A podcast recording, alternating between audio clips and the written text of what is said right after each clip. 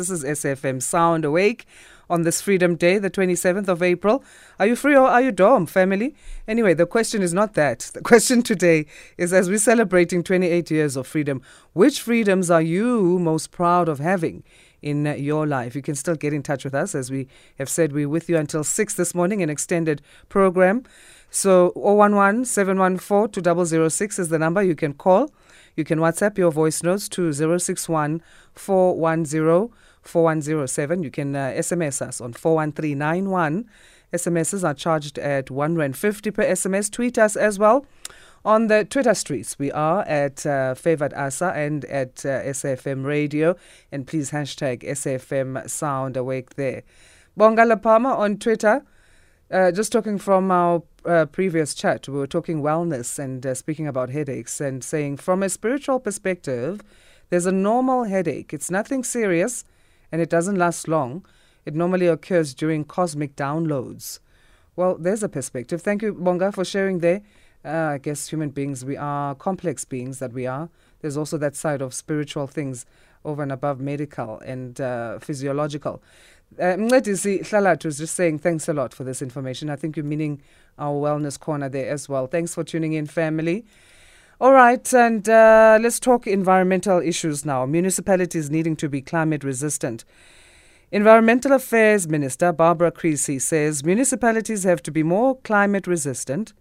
She was talking as thousands of families try to pick themselves up following the devastating floods in KwaZulu Natal in the past weeks.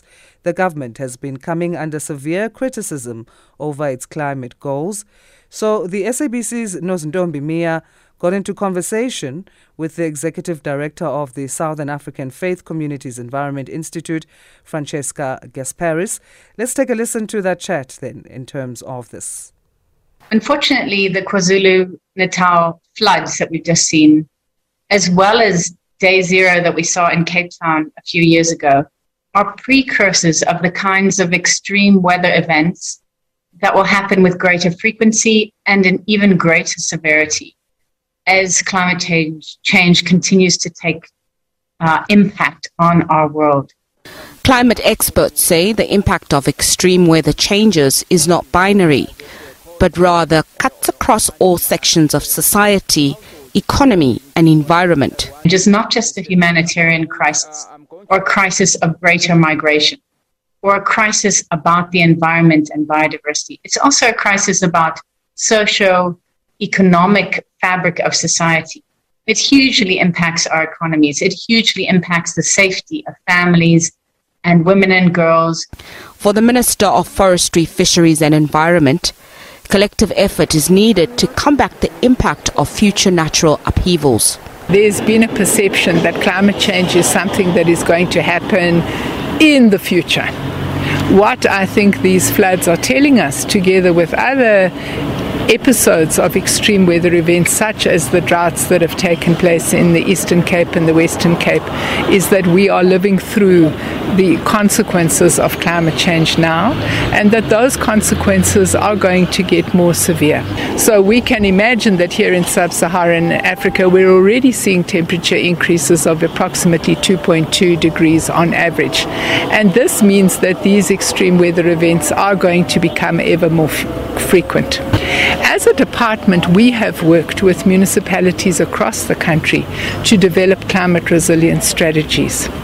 What we have to do now with urgency is to start to mainstream those climate resilience strategies into the planning documents of municipalities and into the budgets of municipalities. Early warning systems and effective rapid response measures to disasters have been touted we can no longer accept uh, these interim solutions that are being promoted by certain parts of the government. For example, this idea of further oil and gas exploration off the coast. Big polluters have been blamed for contributing to emissions. Environmentalists want fossil fuels like coal, gas, and oil to be scrapped for renewable energy. We also need to make sure that our public finance institutions are no longer funding coal, oil, and gas we need to transition away from these dirty fuels as soon as possible if we are to avoid future disasters like we've seen unfold in KwaZulu Natal. That's completely unacceptable. We cannot literally afford it in terms of the economics of our country. We also can't afford it in terms of the impact of climate change.